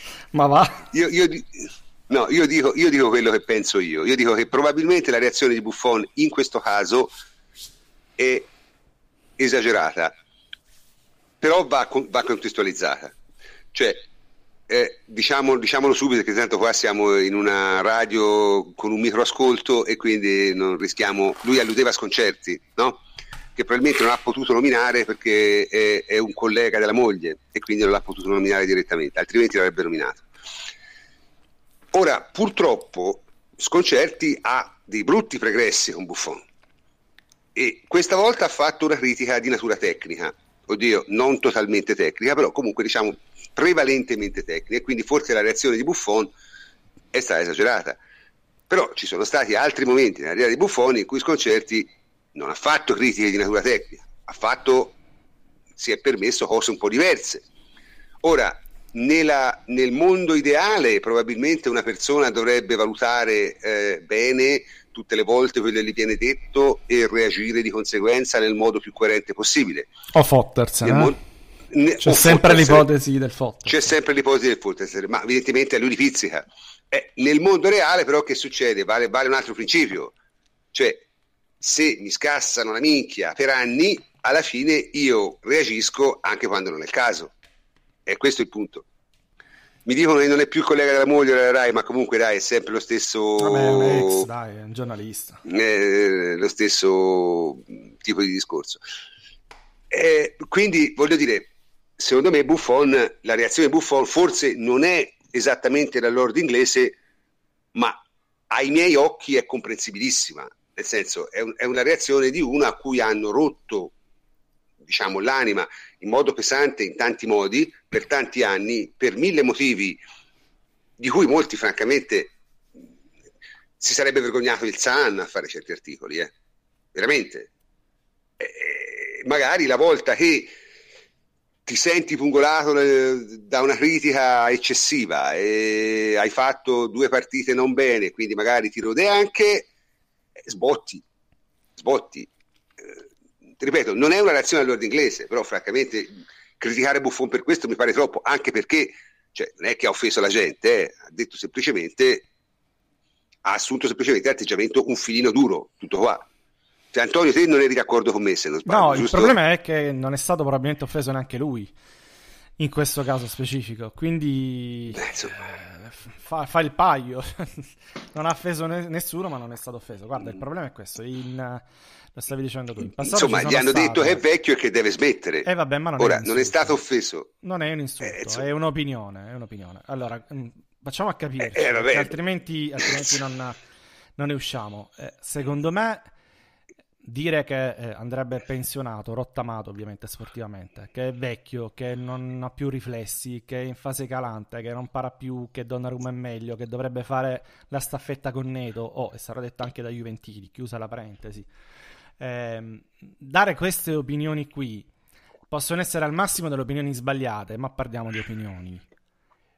Quello che eh, dice lui c'è cioè, stata mancata rispetto alla persona ehm, è, è altro, cioè non è il dire che non è più un bravo portiere, perché quella è un'opinione. Io l'opinione la difendo sempre, ovviamente poi non, non posso anche non essere d'accordo, in questo caso secondo me erano delle cazzate, abbiamo avuto una settimana fa credo una discussione su Twitter eh, proprio su Buffon, eh, noi tutti eravamo schierati a difesa de, del Buffon calciatore, quindi non è che oggi sia cambiato niente, anzi, dopo la partita di Leone ugualmente non è cambiato niente, Buffon era forte prima e resta forte anche ora. Ehm, però dicevo, ci sono le opinioni e io finora ho letto soltanto opinioni, ho visto soltanto opinioni nei confronti di Buffon, ripeto, magari sbagliate, magari che mancavano di rispetto al calciatore Buffon, alla storia del calciatore Buffon, alla, alle prestazioni del calciatore Buffon ma l'uomo è un'altra cosa. Cioè, in passato ci sono state delle situazioni dove nei suoi confronti invece si è mostrata veramente una, una mancanza di rispetto verso l'uomo, grave, gravissimo. Io avrei fatto un casino. Lui in alcuni casi l'ha fatto, ma io non mi sarei fermato proprio. Dopo, le, dopo l'errore con Lecce, qualcuno ha malignato ad alta voce che avesse anche scommesso. Ricordo la vicenda del tabaccaio. Eh, non so se ricordate quella del calcio scommesso. È quello il problema con, vero con Travaglio ma, ma il problema è, Antonio, il problema è quello. Ho capito, però il, il problema è quello. La distinzione eh, cioè, che faccio sì, però... io tu dici ne, nella vita reale Buffon non la fa questa distinzione, si rompe i coglioni. Ma non la faresti neanche te nella vita reale? No, probabilmente non vedere... lo farei neanche io, però se tu mi chiedi un'opinione io ti dico, ragazzi, mm. quelle che hanno detto nei suoi confronti sono delle opinioni legittime poi io non, non, attacco Buffon, Buffon ha fatto quello che, che ha ritenuto giusto, probabilmente sì, si, è anche gasato, eh, si è anche gasato con questa cosa qui perché ha trovato motivazioni e a me va benissimo lato sportivo perché se si incazza con eh, delle cose inventate a me va bene uguale, cazzo me frega. Se la risposta poi sul campo è quella, va benissimo. Però se mi chiedi di analizzare nello specifico quello che gli è stato detto, secondo me gli sono dette delle cose, eh, ripeto, magari irrispettose verso il calciatore, ma lo, lo spessore dell'uomo, eh, l'uomo, non li avrei messi in mezzo, non c'entra un cazzo. Cioè, potevi tranquillamente dire, prendere per il culo dicendo, hai visto, mi avete dato per, per Pippa e vi ho preso il 10 in pagella. Magari non capite un cazzo di calcio, mi sta bene, gli faccio l'applauso è andato secondo me un po' oltre parlando, usando dei concetti che sono Sì, un po' sì, troppo però- forti per questo caso. Per questo caso. Invece in altri casi... Io sono d'accordo di- che non è stata una reazione, pesantissimo. diciamo, esattamente da Poi non, è neanche, non è neanche successo nulla, eh, cioè, non la facciamo il No, caso no. buffon perché sennò sembra che stiamo a creare un caso. Uno No, no, no, no, l'hanno ma- criticato e lui Ma- si è incazzato, fine, amen. Finita così. Ma semplicemente, secondo me, se posso dire, secondo me lui eh, eh, ce l'ha con, con sconcerti, eh, ha colto l'occasione, diciamo, per dirglielo, per ribadirglielo, perché sconcerti in passato, come hai ricordato tu, proprio per la vicenda del tabaccaio, è stato molto, molto, molto duro con lui, toccando Sì, anche le- l'esclusione lati- etica dalla nazionale, no? ricordo. Oh, esatto, ma mh, cioè, ci è andato giù pesante. e Non solo in quell'occasione, tra l'altro. Non eh. vedeva l'ora per eh, vendicarsi, per dirgli che, che è uno che non capisce un cazzo di calcio e poi alla E allora, c'ha- e, allora, e allora in questo caso, ok, però tendo a dare ragione a un editoriale che ha scritto oggi Vaciago, ovvero fallo il cazzo di nome di sconcerti e allora hai ragione su tutto, basta, è una Sì, questione però- personale, però- allora uno va a vedere anche ciò che è successo in passato, va a vedere la storia fra i due, capisce che è una storia di eh, tra due persone che non si amano e allora capisce anche che Buffon si è tolto il sassolino con lui, altrimenti può passare il messaggio, e quello che può essere sbagliato, che la critica nei confronti di Buffon uguale, come cazzo ti permetti, io so Buffon, Sì, voi non sì. siete un cazzo. Quello non può, Però- non può passare questo, capito? Quindi se Però la Antonio, generica, Antonio, il ora, rischio è quello. noi vogliamo tanto bene a Basciago, è pure amico tuo, per carità, però in quell'articolo lui sta facendo i- i- Una difesa di l'omosessuale. Oh, no, sta facendo, lo- sta facendo, come diceva Flaiano, il finocchio col culo degli Ma altri. per carità, ma perché, per carità. perché io vorrei, vorrei vedere, insomma, nel senso, se poi lui avesse nominato Sconcerti, la reazione di Vasciago e di tutti gli altri sarebbe stata di schierarsi come un solo uomo in difesa di Sconcerti. Hai, hai ragione, però Perché io fan- poi non l'avrei, non fanno l'avrei sempre così. accompagnato, ecco, diciamo così, non Sì, a quel punto sarebbe diventato un vile attacco verso sconcerti. Certa- Eh, cioè, certamente, nel senso- non l'avrei accompagnato io però a Baciago. Questi ragazzi, quella veramente, ora senza- battaglia. Eh, Questi veramente senza problemi. Ora, per carità, ognuno, ognuno si guadagna da vivere come crede. Ci sono cose peggiori a fare il giornalista sportivo, non lo so. Non mi viene in mente qualcuna, ma è bene che non le dica. Ladro, dai. No, no, sì, ladro. No, io Dai, pensavo a cose più, più- pensavo a cose più complesse, non so, tipo Ci eh, sono anche ladri molto nobili e molto... appunto, pensavo che ne so, L'avvocato, eh, l'avvocato, il trafficante di medicine variate, cioè cose così, ecco, ci sono cose peggiori effettivamente, però insomma, non esageriamo, nel senso No, no, ma è una posizione anche quella di Vasciago eh, francamente non- se- lungi da appunto, cioè, allora, allora, allora, mai fatta in vita mia. allora secondo me non la facciamo, insomma, sta- non, non diamo nemmeno sponda a questa difesa di categoria perché è, è chiaramente una cosa di No, un'ipocrisia guarda, allora riduciamo, riduciamola a una questione personale tra Buffon e come si chiama? Sconcerti. nome, Sconcerti e allora vale tutto perché se è una questione personale fra di loro, cazzo ce frega. Ma diciamo che è una questione personale che in questo caso Buffon ha affrontato con poca eleganza. Questa poca eleganza però è comprensibile, diciamo, è capibile, non dico giustificabile, ma perlomeno comprensibile dal fatto che gli hanno veramente scassato la minchia per anni in 50 modi, mettendo di mezzo la sua vita personale, mettendo di mezzo i suoi E rapporti personali, mettendo di mezzo... Eh, capito, ma figli, è, successo. le corna, come I no? figli, le corna, la moglie, cioè nel senso, ora, un po' va bene, ma poi alla fine, insomma, non esiste, non è stato fatto quasi a nessuno una cosa del genere. Cioè, un trattamento del genere in Italia, io non me lo ricordo verso nessun calciatore, non l'ha avuto Balotelli, e ne ha fatte più di Francia. Beh, insomma, più o meno lo fanno con... più o meno quelli calciatori di altissimo livello lo ricevono tutti questo trattamento, eh, chi più chi meno. Eh, di Messi e di Cristiano Ronaldo, eh, No, Ah, sì, sì, te parli altrove, cioè, peggio. certo. Io, io par- io parlavo in Italia, parlavo in Italia. Vabbè, eh, sì, però sai, No, per voglio dire, ma, Magari ma le hanno anche cazzate, fatte cioè. di peggio. Sì, Cristia- però- Cristiano Ronaldo c'è da dire che spesso e volentieri diciamo se le un po' andare a cercare Buffon un po' meno secondo me ecco Ma è questo il di discorso. Però Buffon, però Messi Buffon ha sempre... Cioè, Sì. Io l'unica cosa che non mi è piaciuta del- delle frasi di Buffon, che neanche quelli della, dell'intervista, del pezzo che abbiamo messo, che quelli lì vanno, vanno anche bene. A me Buffon non piace, cioè, mi, mi, mi annoia, lo trovo stucchevole quando tira fuori il discorso, la moralità, l'uomo, lo spessore umano, ma lo fa, lo fa abbastanza com- per lui, per la squadra, lo fa spesso in nazionale, dire in nazionale, noi il gruppo siamo uomini, prima uomini, cioè io trovo, Vabbè, lì la c'è trovo una- molta retorica, molta narrativa, Esatto, io- anzi, molta io la narrativa. trovo una retorica terribilmente Dal stucchevole che- discorso col Sassuolo. Sì, da- da però, tutto ragazzi, che questo- sì, però- sti però, cazzi, ecco. cioè, prof, però sti cazzi, eh, cioè, non è, che, non è che muore nessuno perché io Esatto. sono stucchevole la retorica di Buffon, eh, per carità. No, no, ma, ma quello, ma quella, ecco, questa è un'opinione, vedi? Cioè, io un fa- voglio, voglio chiudere questo discorso su Buffon con una considerazione che vorrei fare. Cioè, non è che basta aprire bocca e dire una cosa perché la cosa che dici si trasformi in un'opinione, eh? Certo. Cioè, non è che qualunque minchiata che esce dalla bocca di chiunque è automaticamente un'opinione e va rispettata. eh. Io non sono di questa scuola. Cioè, io sono cresciuto in, in- in- un mondo in cui le opinioni erano opinioni e le minchiate erano minchiate. Le opinioni provocavano discussioni e polemiche, le minchiate provocavano lanci di seggiole. Se andava ma bene. Era un mondo più totalmente quindi- romantico, era un mondo più romantico. No, era, eh, diciamo, era, un mondo, era un mondo a questo punto un po' antico, io sono di gran lunga il più vecchio di voi, quindi mi ricordo ancora un mondo in cui non c'era questo, questa smania politica di correct per cui dice, bah, bisogna rispettare le opinioni. Rispettare un paio di coglioni, scusate l'espressione. Cioè, le opinioni sono opinioni, le minchiate sono minchiate.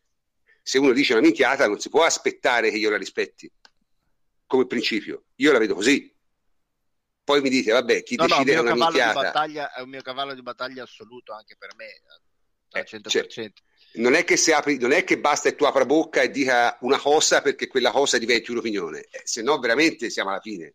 No, no. Totalmente d'accordo, però proprio per questo, proprio perché quelle di sconcerti non, non sono valide opinioni, ma sono probabilmente pregiudizi o cattiverie, a maggior ragione non metterti sul tuo stesso piano, cioè eh, Capite, visto ragazzi, che ma voi, voi quando- pretendete... no, no, per carità, Noi siamo Vabbè, dei ma- lucidi Scusate, stronzi, ma dopo la partita, siete- ma Eh, lo so, ma non ci vai, Eh, dai. a Eh no, caldo, do- e dopo la, caldo. eh no, dopo la partita no, perché lo di- non è la prima volta che lo dice, lo dice, lo dice sempre sta cosa Sì, qua, sì, del, del- che qualcuno dice, Ah, eh, sì, ma hai giocato sì, male, questo sì. eh, però l'uomo, lo spessore morale, ma cosa c'entra? Se detto hai giocato male, rispondimi no, ho giocato bene, ma cosa c'entra Vabbè, ma lo dice, lo dice a vi, cioè lo dice veramente. Lo dice tu. se- lo dice In se- 10 abbiamo tirato fuori li- il carattere, l'uomo. si è Vabbè, visto. ra- ragazzi, lo dice ognuno di noi... frase, allora, sì, frase. però questi sono espedienti retorici. Sì, sì, Ora, ok. siccome Buffon non è che ha fatto, non è esattamente un laureato dell'Accademia della Crusca, concedetegli di Invece, avere dei, dei- sconcerti degli sì, dici tu. No, Sconcerti non lo so Beh, che laureato, laureato magari... essere, forse. Fa Vabbè, giornalista, boh, non lo dovrebbe so, lavorare non con le parole. so. Ecco, dai, dovrebbe lavorare con le parole. Mm, Ma Dovrebbe. lasciamo perdere. Lasciamo perdere, lasciamo perdere. E eh, ripeto, mh, non è esattamente appunto un, diploma- un laureato all'Accademia della Crusca e quindi ha gli artifici retorici che ha, che sono ovviamente rozzi. Però insomma, ora non No, ne vabbè, facciamo ma un ri- caso. ri- Ma sì, sì, no, ma infatti facciamo io, non- rientrare io volevo, non c'è nessun caso. volevo minimizzarlo assolutamente. Non c'è nessun cioè, caso. ah, tutto lì. Il modo, il modo in cui si esprime lui, amen, finisce così. Bene, dopo, dopo due lunghissime pagine, diciamo, di, di- Di di calcio non giocato, ritorniamo un attimo alla cosa che ci piace di più e che è il calcio giocato. La prossima partita è Milan-Juventus, che sicuramente sarà presentata su tutti gli schermi come lo scontro del secolo tra il Milan dei giovani e la Juve brutta e cattiva che vince tutto. Si deve, cioè, lasciamo perdere, brutta e cattiva che vince tutto e ammazza il campionato e il campionato invece non deve morire, non deve morire, appunto, cioè quello lì. E è un po' la stessa storia, mi aspetto di vedere cosa col martellone spacca le gambe alla gente, insomma. E ottima attrice, tra l'altro, Kathy Bates, che col martellone che, che spacca le gambe alla gente. Eh, dicevo, questa partita come si configura? Come gioca il Milan, Francesco? Diccelo te, che sei un grande esperto di calcio mondiale. Eh, è molto interessante perché è interessante l'evoluzione di Montella. Montella per anni è stato criticato giustamente perché si diceva, ed era quello che si vedeva, che non riusciva a rinunciare a un calcio eccessivamente spregiudicato e farfallone e che poi poteva essere esteticamente gradevole ma poi gli si ritorceva contro. Eh, al Milan per la prima volta dopo anni ha avuto un'epifania e sta adottando un sistema di calcio molto più sparagnino brutto da vedere ma che si sta rivelando efficace perché tiene il baricentro mediamente molto basso eh, con un attaccante centrale che sia Bacca che sia la Padula abbandonato a se stesso e nelle praterie nel deserto.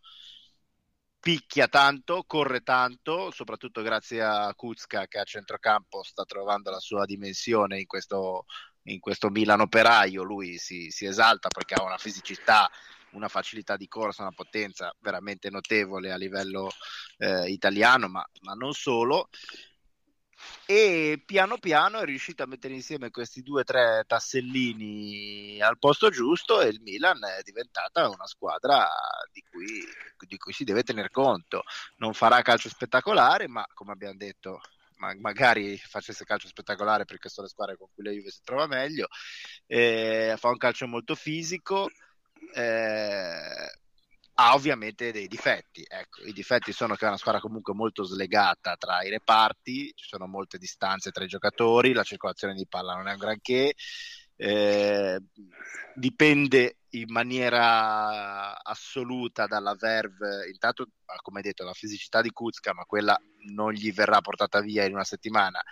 Eh, dalla qualità di Bonaventura, che è l'unico che riesce a legare un minimo insieme i vari reparti perché ha gamba, ha piede, ha intelligenza, quindi è l'unico che riesce a fare un minimo di, di raccordo tra i reparti e tra le, dalle, dalle percussioni di Niang che è come sempre anarchico, come sempre poco affidabile, però è un giocatore che comunque ha la fisicità per fare eh, 5, 10, 15 strappi che ti fanno male in una partita, ce li ha. Quindi è un Milan che sorprendentemente a inizio stagione si diceva chissà se Montella riuscirà a fare il suo gioco potrebbe diventare pericoloso è successo esattamente il contrario cioè Montella ha cambiato totalmente il suo gioco ma così facendo ha fatto diventare il Milan se non pericoloso comunque una squadra da affrontare con attenzione senza eh, senza diciamo snobismi ecco, oh, perché è una squadra che fare Berlusconi questa è la novità forse vera di quest'anno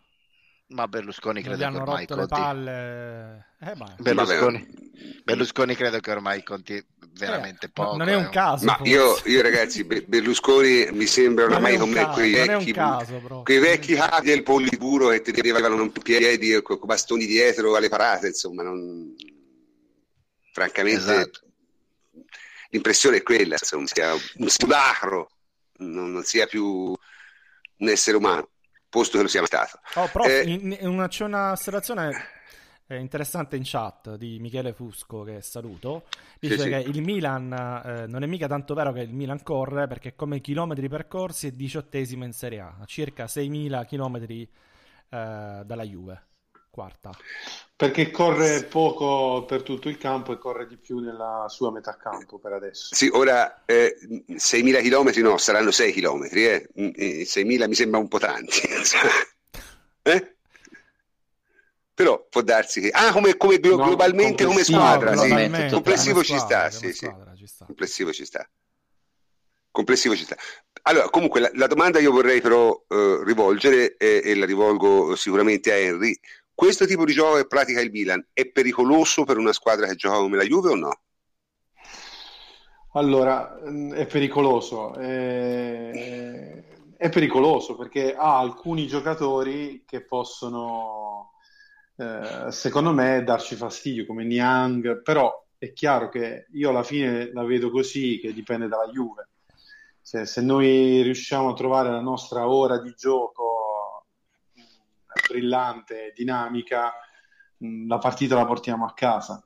Del Milan si può dire che è una, cioè non sembra una squadra di Montella perché noi siamo stati abituati a vedere Montella che mh, mm, faceva un gioco di, di, possesso, che saliva di, di, di trame eh, eh, il campo. Eh, questo è un Milan completamente diverso, come ha detto bene Fleccio, eh, che però va affrontato, secondo me, subito a 200 all'ora. Io la, la penso così. Cioè bisogna subito aggredirli, spegnerli, perché il Milan è una squadra che in questo momento ha, ha grande entusiasmo eh, l'entusiasmo aiuta, no? sono, sono giovani, certo. entusiasmo. Eh, questo va, va, e questa è la cosa che va subito spenta, secondo me. Ma io, se, guardando dall'esterno, francamente, non mi pare che abbiano una gran fase difensiva, nonostante tutto. Cioè, mi sembra no, una squadra bassi, che... stanno solo più bassi. Cioè, stanno bassi, però... Ma Montella non... non... ha mai avuto una fase difensiva, diciamo. Cioè, la fase difensiva di Montella era il possesso palla. Cioè, più la teneva e ovviamente meglio era. Ma almeno io la penso così. Mm. Davide, Davide che, che posso dire? Ma ho visto poche partite nel Milan, le poche che ho visto comunque ha vinto anche un po' di culo, quindi eh, sicuramente eh, cioè, è, è, presto per, perché la narrativa di questa settimana è lo sconto diretto, il Milan che è ritornato grande. Eh, poi, come avevo già detto settimana scorsa, e così come si era detto prima e dopo la trasferta con l'Inter, giocare a San Siro non è mai facile, cioè tutto, tutto esaurito, loro sono molto gasati, quindi la partita non è facile correranno tanto, eh, soprattutto nella loro metà campo. E, è, è, solito, dipende dalla Juve. Punto. Cioè, ma si è visto anche sabato in una partita che voleva dire poco con l'Udinese, con una formazione altamente rimaneggiata. Eh, l'unica anti-Juve è la Juve stessa, quindi qualche grattacapo te lo possono mettere, però ripeto, il Milan a Bacca che sì, è buono, Nianga è bravo, però la Juve è nettamente superiore e questa superiorità sta sempre alla Juventus a dimostrarla sul campo. Sì, sul, sul culo Davide devo dire che detta in un altro modo è una squadra che sta capitalizzando moltissimo sulle occasioni avute, cioè ha poche occasioni e fa tanti punti su quelle occasioni. Poi la si può vedere come eh, è culo e prima o poi gli ritornerà indietro, oppure la si può vedere come eh, sei bravo tu che riesci a capitalizzare anziché squadre come per esempio il Napoli che creano tantissimo e capitalizzano molto molto poco. Cioè come, come mole di, di, di, palle gol nella prima parte della stagione credo che ne abbia avute non so 80 al Napoli e 15 il Milan. Però il Milan ha due punti in più ecco quindi può essere culo o può essere anche che è una squadra sparagnina. Poi è vero la differenza tecnica è notevole. Devo dire però che il Milan, ora così com'è, è una squadra che tende a farti giocare male. E quindi ci metti il fatto che è una squadra comunque in gran salute fisica, anche perché ha inserito molti giovani, eh, corre, picchia, eh, gioca per, non per creare grandi trame, ma per distruggere le tue, quindi anche senza una fase difensiva particolarmente eh, nobile, diciamo così, perché non ce l'ha, però riesce comunque buttandola sulla, eh, sulla rottura a complicarti le trame di gioco. Sì, poi c'è da dire anche da... un'altra cosa, che noi generalmente in questo periodo qua, mh, dopo la seconda sosta, non abbiamo mai una grandissima brillantezza dal punto di vista fisico. E, e quindi anch'io mi aspetto una partita brutta in cui noi qualche fatica la, la incontreremo e sarà importante come sempre concedere poco dietro. E non mi aspetto una bella partita da parte nostra, una prestazione stupefacente, no? nel senso che dici come abbiamo giocato bene, siamo andati a San Siro abbiamo fatto la partita. Non mi aspetto questo. Anche perché la Juve arriva scarica dopo una partita come quella con Lione, arrivi fisicamente ed emotivamente, arrivi un po' scarico alla partita con il Milan, benché sia il Milan mentre il Milan ci arriva carico a molla fisicamente ed emotivamente, quindi Ma, il vantaggio di ritmo... Secondo me il fatto di aver vinto non è trascurabile. Eh? Aiuta, dici tu. Eh, insomma, Nel senso, io francamente invece mi aspetto una partita molto diversa, mi aspetto una partita in cui la Juve gioca piuttosto bene e mette a nudo tutti i limiti del, della struttura di Montella, che è andata un pelo dall'essere messa a nudo contro il Chievo, per esempio, e, e non è successo solo perché il Chievo eh, tecnicamente vale quello che vale. Da una squadra che vale tecnicamente molto più del Chievo, che è la Juve, io mi aspetto che invece metta a nudo i limiti di quel tipo, modo di giocare che secondo me esistono e sono evidenti. Ecco, può darsi che sbagli, però... Mm, sì, soprattutto prof, togliere quelle che sono adesso le loro sicurezze, quindi esatto. Eh, le, la, la, la, corsa, il, l'entusiasmo, la voglia, eh, bisogna andare subito lì a metterli nell'angolo. Io la vedo così. Non so se ci riusciremo perché anch'io ho qualche dubbio di tenuta sia fisica che mentale, come dice Davide. Non so se, se sarà facile farlo, però sicuramente il proposito dovrebbe essere quello, andare lì, eh, primi 20 minuti, partire a tutta e fargli capire che non ce n'è. Potrebbe essere, potrebbe essere una cosa da fare. Eh, come avete sentito è suonato Cazzeggio il segnale segna- che segnala appunto il momento, il momento del, dello spazio cazzeggio. Eh, diciamo che volevamo parlare di alcuni giovani della Juve, ma credo che parlarne adesso è già oltre mezzanotte, non farebbe loro giustizia e quindi ce lo riserviamo per una... Ce li teniamo puntata. buoni per una prossima Ce li teniamo buoni per un'altra volta anche perché non è stretta attualità. E per lo spazio cazzeggio ragazzi, eh, eh, mi dispiace Sarri, ma Sarri, ah, eh, abbiamo ancora Sarri che, che, che, che merita, merita un, un diciamo, uno spazio perché insomma ha superato se stesso, francamente. ha superato se stesso. Cioè, ora... io, io, posso dire una cosa di Sarri: sì, cioè, il sì. personaggio Sarri non rende giustizia all'allenatore Sarri. Certo, certo. Diciamo questo, secondo me questo è, è un Ma bel guarda, riassunto. Io, io rimango della mia idea, cioè è la differenza che c'è fra un dilettante molto dotato e un, profession- e un buon professionista. È, è quella la differenza lì. Cioè Sarri sa allenare, Sarri sa mettere in campo una squadra e sa anche fargli imparare un gioco che abbia un senso. La manovra offensiva del Napoli è molto gradevole.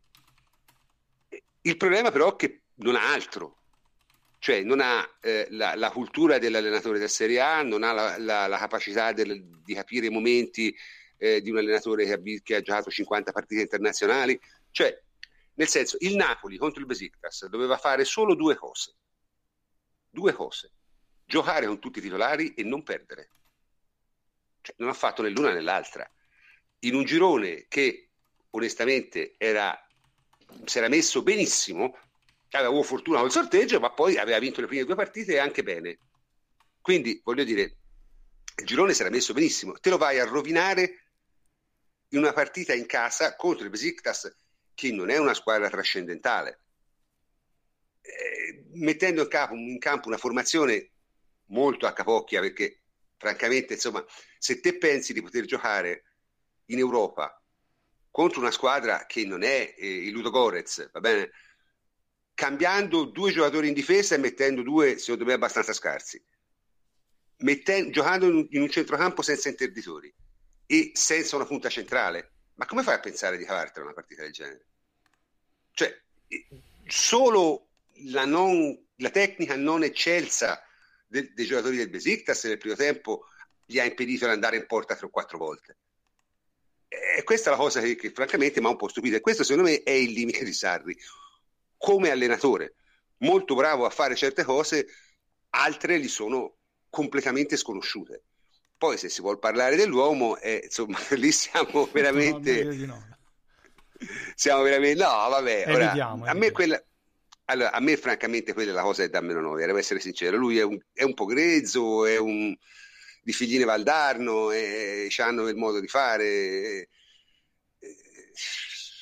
in Toscana si bestemmia, e, insomma, sono so cose Sai, poi una cosa sono toscani di quella zona lì dell'interno, una cosa sono i livornesi, allegri livornese, e sono diversi, sono un altro modo.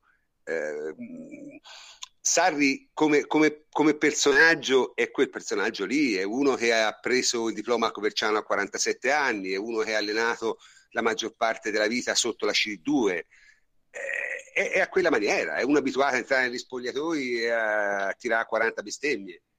Eh, cioè, sono cose così, nel senso, voglio dire, c'è niente di male. Non è la cosa a me questa che mi scandalizza, non è la cosa che mi fa dire che è un dilettante. La cosa che mi fa dire che è un dilettante è come affronta determinate situazioni, proprio dal punto di vista del, della gestione della partita.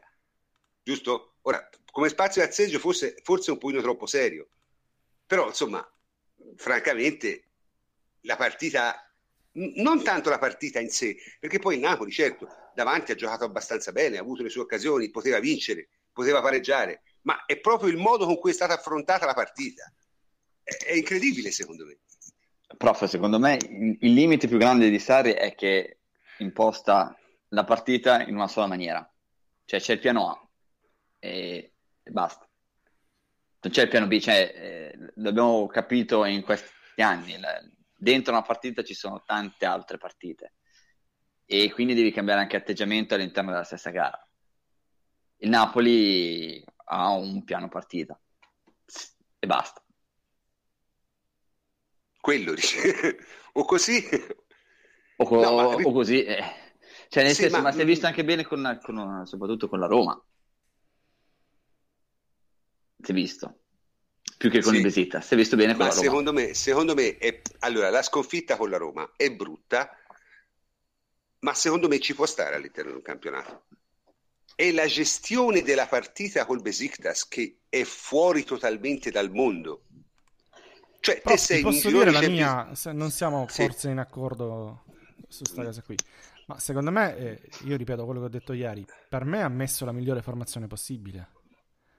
Cioè, Maggio e Kirikes? Sì, ma guarda che eh, ah. il terzino albanese, come, come si chiama? Me coglioni. Eh, Isai. Isai. Isai è stato criticato da, da, Sarri in settimana, ha detto che non sta bene di testa, è in difficoltà mentale, è in, condizio- in brutte condizioni, eccetera. Maximovic... Maggio. Ho capito. Maggio. Ho, ho, eh, ho capito, quello magari è l'estremismo di un allenatore che pensa che Maggio possa rendere quanto, quanto l'albanese. Ma lo stesso Maximovic mi pare che qualche pippa, qualche papera l'abbia, l'abbia fatta. Eh, in attacco Gabbiadini non vede. Eh, eh, oh, raga, eh... Sì, ma è... Gabbiadini può essere pure, come dice simpaticamente il nostro amico Francesco, da termovalorizzare.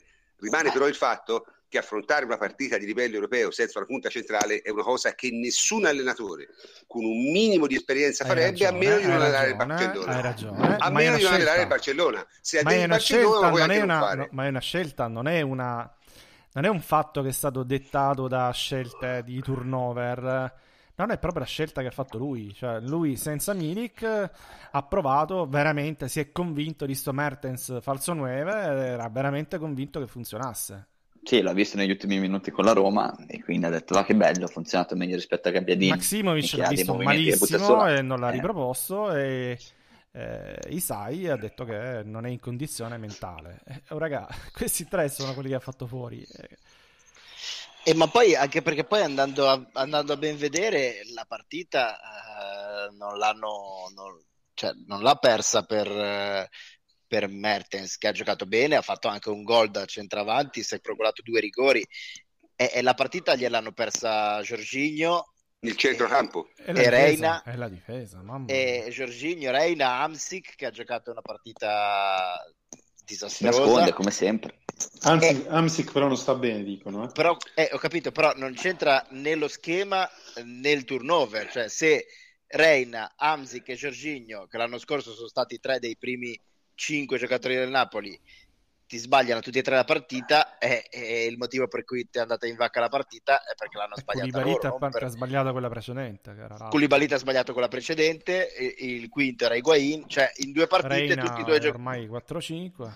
In due partite tutti i tuoi giocatori più forti hanno tutti sbagliato partita. Poi eh, da lì, poi voglio dire, sbagliano partita anche perché vengono spremuti all'osso e, e sembrano già stanchi morti che siamo ancora a, a fine ottobre.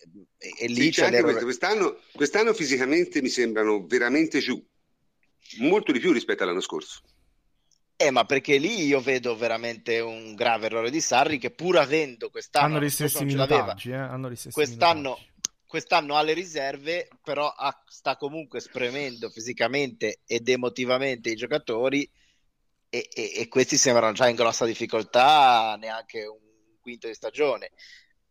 A parte questo, non credo che la partita di ieri o quella con la Roma siano partite sbagliate tatticamente, le hanno sbagliate i singoli. E forse la, 5 forse il degli ultimi 6 ha- gol subiti sono delle eh, disattenzioni difensive, cioè neanche difesa E- schierata erano per dire. e quindi questo mi fa dire che forse il Napoli ha sopravvalutato alcuni suoi singoli. E su uno ho la certezza che è Gabbiadini che l'hanno sopravvalutato perché io lo trovo un giocatore orrendo e non da oggi però non è l'erede di altri Wayne, quindi.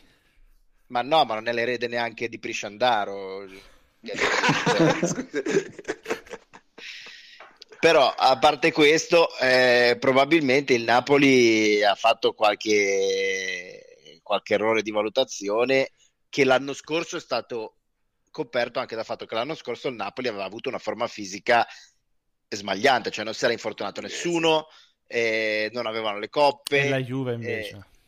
E la Juve No, aveva avuto tutti gli no, infortuni che ave- avevano le coppe, avevano le coppe, avevano la Coppa UEFA, Sì, sì, no, sì, No, però beh, la Coppa- UEFA fino, però a- l'Europa League. fino all'unica, League all'Europa League fino a dove sono usciti era allenamento, dai.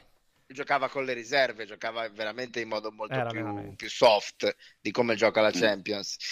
Quest'anno forse hanno detto vabbè basta aggiungere due o tre giovani e va bene così, mentre c'era il caso di dire ci serve un vero centravanti, ci serve un vero difensore centrale, mentre hanno preso giocatori diciamo di, di- di- di medio buon livello ma che non ti risolvono le partite. Ci serve un portiere probabilmente perché Reina comunque con tutta la sua il suo carisma la sua bravura coi piedi in È porta è Reina. sempre stato sospetto. Ci serve un vice Giorginio perché poi prendi i giovani di Avarà è fortissimo secondo me diventerà un signor giocatore di Serie A. Però se lui non lo vede perché ha 19 anni cioè neanche eh, cosa fai? allora non prendere un giovane se sai che il tuo allenatore non lo vede c'è tutta una serie di questioni. Poi intendiamoci, in tutto questo il Napoli sembra, eh, perché ovviamente loro vivono di, di assoluti, sembra che sia una squadra sull'oro della retrocessione, comunque è a, No, è. da- è a due punti dal secondo posto in campionato, è ancora in testa al girone, gli basta non perdere due partite in trasferta e se lo porta a casa, voglio dire, ci sta. Ecco. Ci sta, Tenendo, però, conto, però tenendo conto che con la Roma, nello scontro diretto, il Napoli ha dominato la Roma. Poi la Roma, essendo squadra di grandi contropiedisti, gliel'ha messa in quel posto con dei grandi contropiedi, ma non, non si sono viste due squadre alla pari il Napoli-Roma, si è vista una squadra forte e una squadra di contropiedisti. Ecco, io, io su questo però non, non- cioè, il Napoli secondo me quest'anno sembra molto meno forte. Forse perché l'anno scorso aveva un giocatore risolutivo davanti e quindi diciamo mascherava tanti difetti. Eh, però non mi pare, non mi pare francamente che si possa dire che quest'anno il Napoli appaia forte come l'anno scorso. Comunque, eh, diciamo, abbiamo, abbiamo parlato di tante cose, ci siamo in un certo senso divertiti, abbiamo trovato il modo di parlare di nuovo di Sarri, sta diventando un ospite fisso in questa trasmissione, dovremmo invitare prima o poi, almeno ci mettiamo io e lui a fare una gara di bestemmie, vedere chi le spara più, chi le spara più grosse. Eh, Farebbe una- un'audience enorme. In ogni caso, sono mezzanotte e 13 è arrivato il momento di chiudere anche questa Prof, trasmissione. ce lo fai Ringrazio- Cantor versus eh, XG? Beh, questo però richiede, richiede mh, non lo posso improvvisare perché eh, dovrei veramente esaminare il modello di, di quel signore in maniera un po' più approfondita. Se avrò tempo, nel senso esaminarlo come fosse una cosa seria, cioè come fosse un articolo di matematica, insomma. Come? E, no, vabbè, eh, se te ne vuoi, lo vuoi criticare No, no, eh, no, dal ok, punto ok. di vista, cioè ci devi perdere tempo, non è che lo, pu- lo puoi fare in 5 minuti, insomma.